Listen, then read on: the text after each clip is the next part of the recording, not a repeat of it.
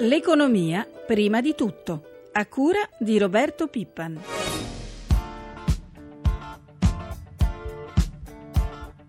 Mi vergogno, penso che non sono solo io a dirlo, sono un po' tutti in piazza. Perché non è normale eh, stare così. Poi a 29 anni io ho diritto di crescere, di avere un futuro come l'hanno avuto tutti gli altri. Che quando uno viene licenziato, le fabbriche ci davano un piccolo sussidio, adesso neanche quello più vogliono dare perché i fondi non ce ne sono più. E poi siamo tutti in mezzo alla strada, ci hanno dato due anni di mobilità e adesso non vogliono dare più. Il lavoro non ce n'è e molte persone che hanno le famiglie stanno in mezzo alla strada.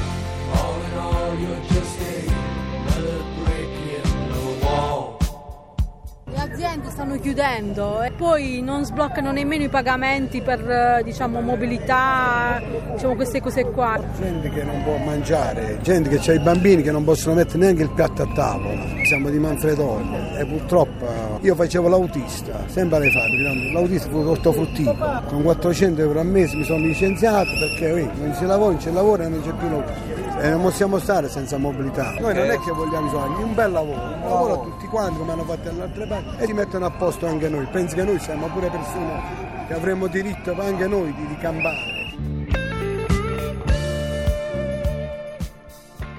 Quelle che abbiamo appena ascoltato nella copertina curata da Francesca Librandi sono le voci di chi con rabbia e dignità ha manifestato ieri davanti a Montecitorio per chiedere di rifinanziare gli ammortizzatori che da luglio non avranno più fondi.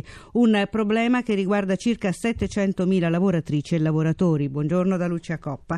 Noi dovremmo essere collegati ora con il segretario confederale della CISL, Luigi Sbarra. Segretario, buongiorno. Buongiorno. Allora, con una voce sola, CGL, CISL e WIL hanno chiesto ieri che siano rifinanziati i, i fondi per la cassa integrazione e nel pomeriggio in piazza, eh, cioè nella mattina in piazza, nel pomeriggio al Ministero eh, del Lavoro. Lei ha partecipato all'incontro, la, il Ministro Fornero vi ha comunicato che sono 2,3 miliardi necessari, ma vi ha pure detto che il decreto, un governo ormai scaduto, non può più farlo. Voi che cosa gli avete risposto?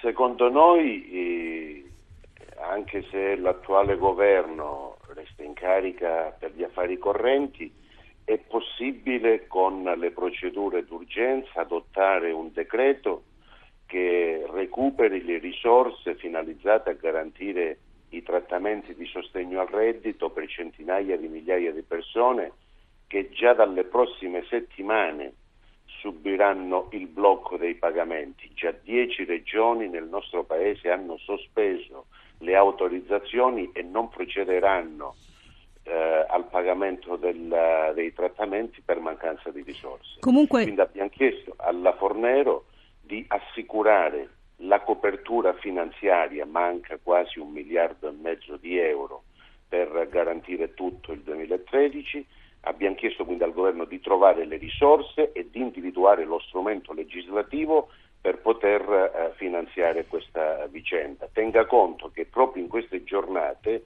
il decreto eh, salva imprese, che dovrebbe corrispondere diciamo, alle imprese i debiti eh, della pubblica amministrazione, deve essere approvato in Parlamento. Stanno discutendo il documento economico di programmazione finanziaria, quindi eh, se si vuole, se c'è volontà politica, il governo e il Parlamento possono trovare una giusta soluzione a quello che è un vero dramma sociale. Senta segretario, il ministro Grilli ieri ha, ha, lasciato intendere, ha detto che potrebbe esserci proprio nella soluzione al decreto sui crediti delle imprese, potrebbe essere trovata sì, anche all'interno anche noi, una strada. Pensiamo anche noi, pensiamo anche noi che questo può essere lo strumento. Ci sorprende un po' oh, uh, l'atteggiamento del Ministro del Lavoro che ieri si è presentata un po' disarmata alla riunione con le parti sociali. Ecco perché a conclusione dell'incontro abbiamo chiesto che il tavolo eh, di confronto con le organizzazioni Arrivi sindacali venga Chigi. spostato immediatamente a Palazzo Chigi perché su questa difficile vertenza e per fronteggiare questa emergenza sociale chiediamo che sia l'intero governo nella sua collegialità a dare risposta al sindacato. E se non arrivano risposte urgenti che succede? Voi avete parlato ieri mattina di una proposta unitaria molto forte, una grande manifestazione nazionale a Roma, si è parlato anche della data, forse l'11 maggio, che ci può dire? Guardi, intanto proseguiremo con le iniziative di lotta e di mobilitazione nei territori e nelle realtà regionali. Del resto questa eh, iniziativa di mobilitazione eh, dura ormai da, da un po' di mesi. Noi vogliamo che il governo trovi una soluzione. Ieri abbiamo apprezzato tantissimo la sensibilità del Presidente del Senato, della Camera, abbiamo incontrato a seguito della manifestazione alcuni gruppi parlamentari, tutti ci hanno assicurato il massimo impegno perché riconoscono che questa è una bomba sociale che va disinnescata quanto prima possibile. ecco perché continuiamo a confidare in queste ore nella responsabilità del governo, nella sensibilità del Parlamento. Certo, se le risposte non arriveranno non resteremo con le braccia conserte perché si tratta di dare soluzioni e risposte a decine di migliaia di famiglie che hanno già pagato un prezzo altissimo alla crisi con, il, con la perdita del proprio posto di lavoro. Segretario, noi la ringraziamo, buona giornata. Buongiorno. Parliamo ora delle prospettive di crescita perché ieri sono arrivate nuove indicazioni sia dal Fondo Monetario sia dalla BCE. Ci colleghiamo con il professore Giorgio Lunghini, economista allo IUS di Pavia. Professore, buongiorno. Buongiorno. Allora, il rapporto di primavera del fondo che vede la ripresa mondiale frenata dall'Eurozona per quanto riguarda l'Italia taglia le stime del PIL dell'1,5%. La disoccupazione, dice poi il fondo, salirà al 12%, comunque sotto la media dell'Eurozona che è sopra il 12% e, e non ai livelli di Grecia e Spagna che sfiorano il 27%. Lei se l'aspettava queste cifre?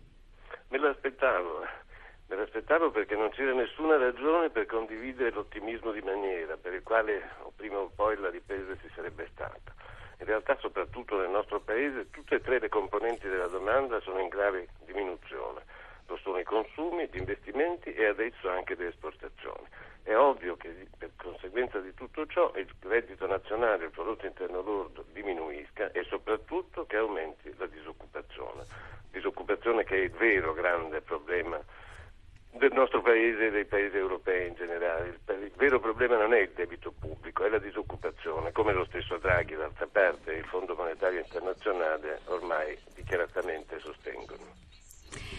Comunque il fondo promuove l'Italia di, e dice che ci sarà eh, la, la, ripresa nella seconda metà dell'anno. Forse non si potranno vedere gli effetti sull'occupazione, ma secondo lei si potrà vedere, dove si potrà vedere un po' di ripresa in Italia? Io continuo a essere pessimista parte per le ragioni che ho accennato prima.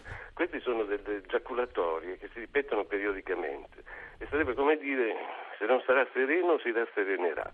Ma certo, forse o prima o poi qualche cosa succederà, ma nel breve periodo, e sei mesi sono un periodo breve, ripeto, non c'è nessuna ragione per pensare che gli indicatori macroeconomici indichino una ripresa. E comunque di quanto sarà difficile realizzare la ripresa ha parlato ieri anche il, gover- il presidente della BCE Draghi e ha detto che ci sono dei rischi appunto per, perché si possa parlare di ripresa. È, è tornato a chiamare in causa Draghi. I governi devono fare la loro parte. Secondo lei che risposte daranno questi governi? Eh, Draghi ha chiamato in causa i governi e le banche. Eh, banche che accusa legittimamente e eh, con tutta la competenza che gli è propria, di prestare denaro alle imprese quando facciano dei prestiti a tassi troppo alti e soprattutto di concedere pochi prestiti. In questo campo Draghi come Presidente della Banca Centrale non può intervenire, possono intervenire soltanto i governi nazionali, almeno per il momento. Draghi punta molto sul fondo di sorveglianza generale europeo e via dicendo, ma fino a quando il governo non si farà sentire con le banche in modo tale che queste riprendano il loro ruolo del funzionamento dell'economia, tutti gli sforzi della Banca Centrale Europea, l'emissione di liquidità e via dicendo, non serviranno a ciò per il quale, agli scopi per i quali sono stati disegnati. Professore, noi la ringraziamo, buona giornata. Buona giornata. Facciamo un rapido collegamento con la nostra redazione di Milano. Alberto Barbagallo, buongiorno, dici subito come sta andando in Asia.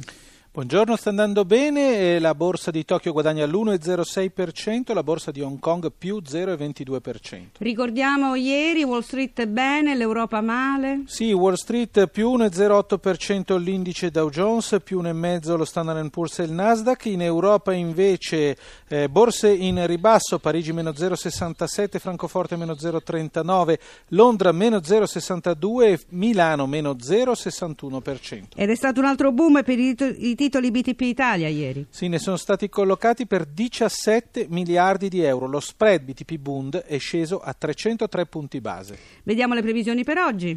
Future eh, sugli indici europei stabile o in lieve rialzo, dunque dovrebbe essere un avvio di giornata abbastanza tranquillo. Euro?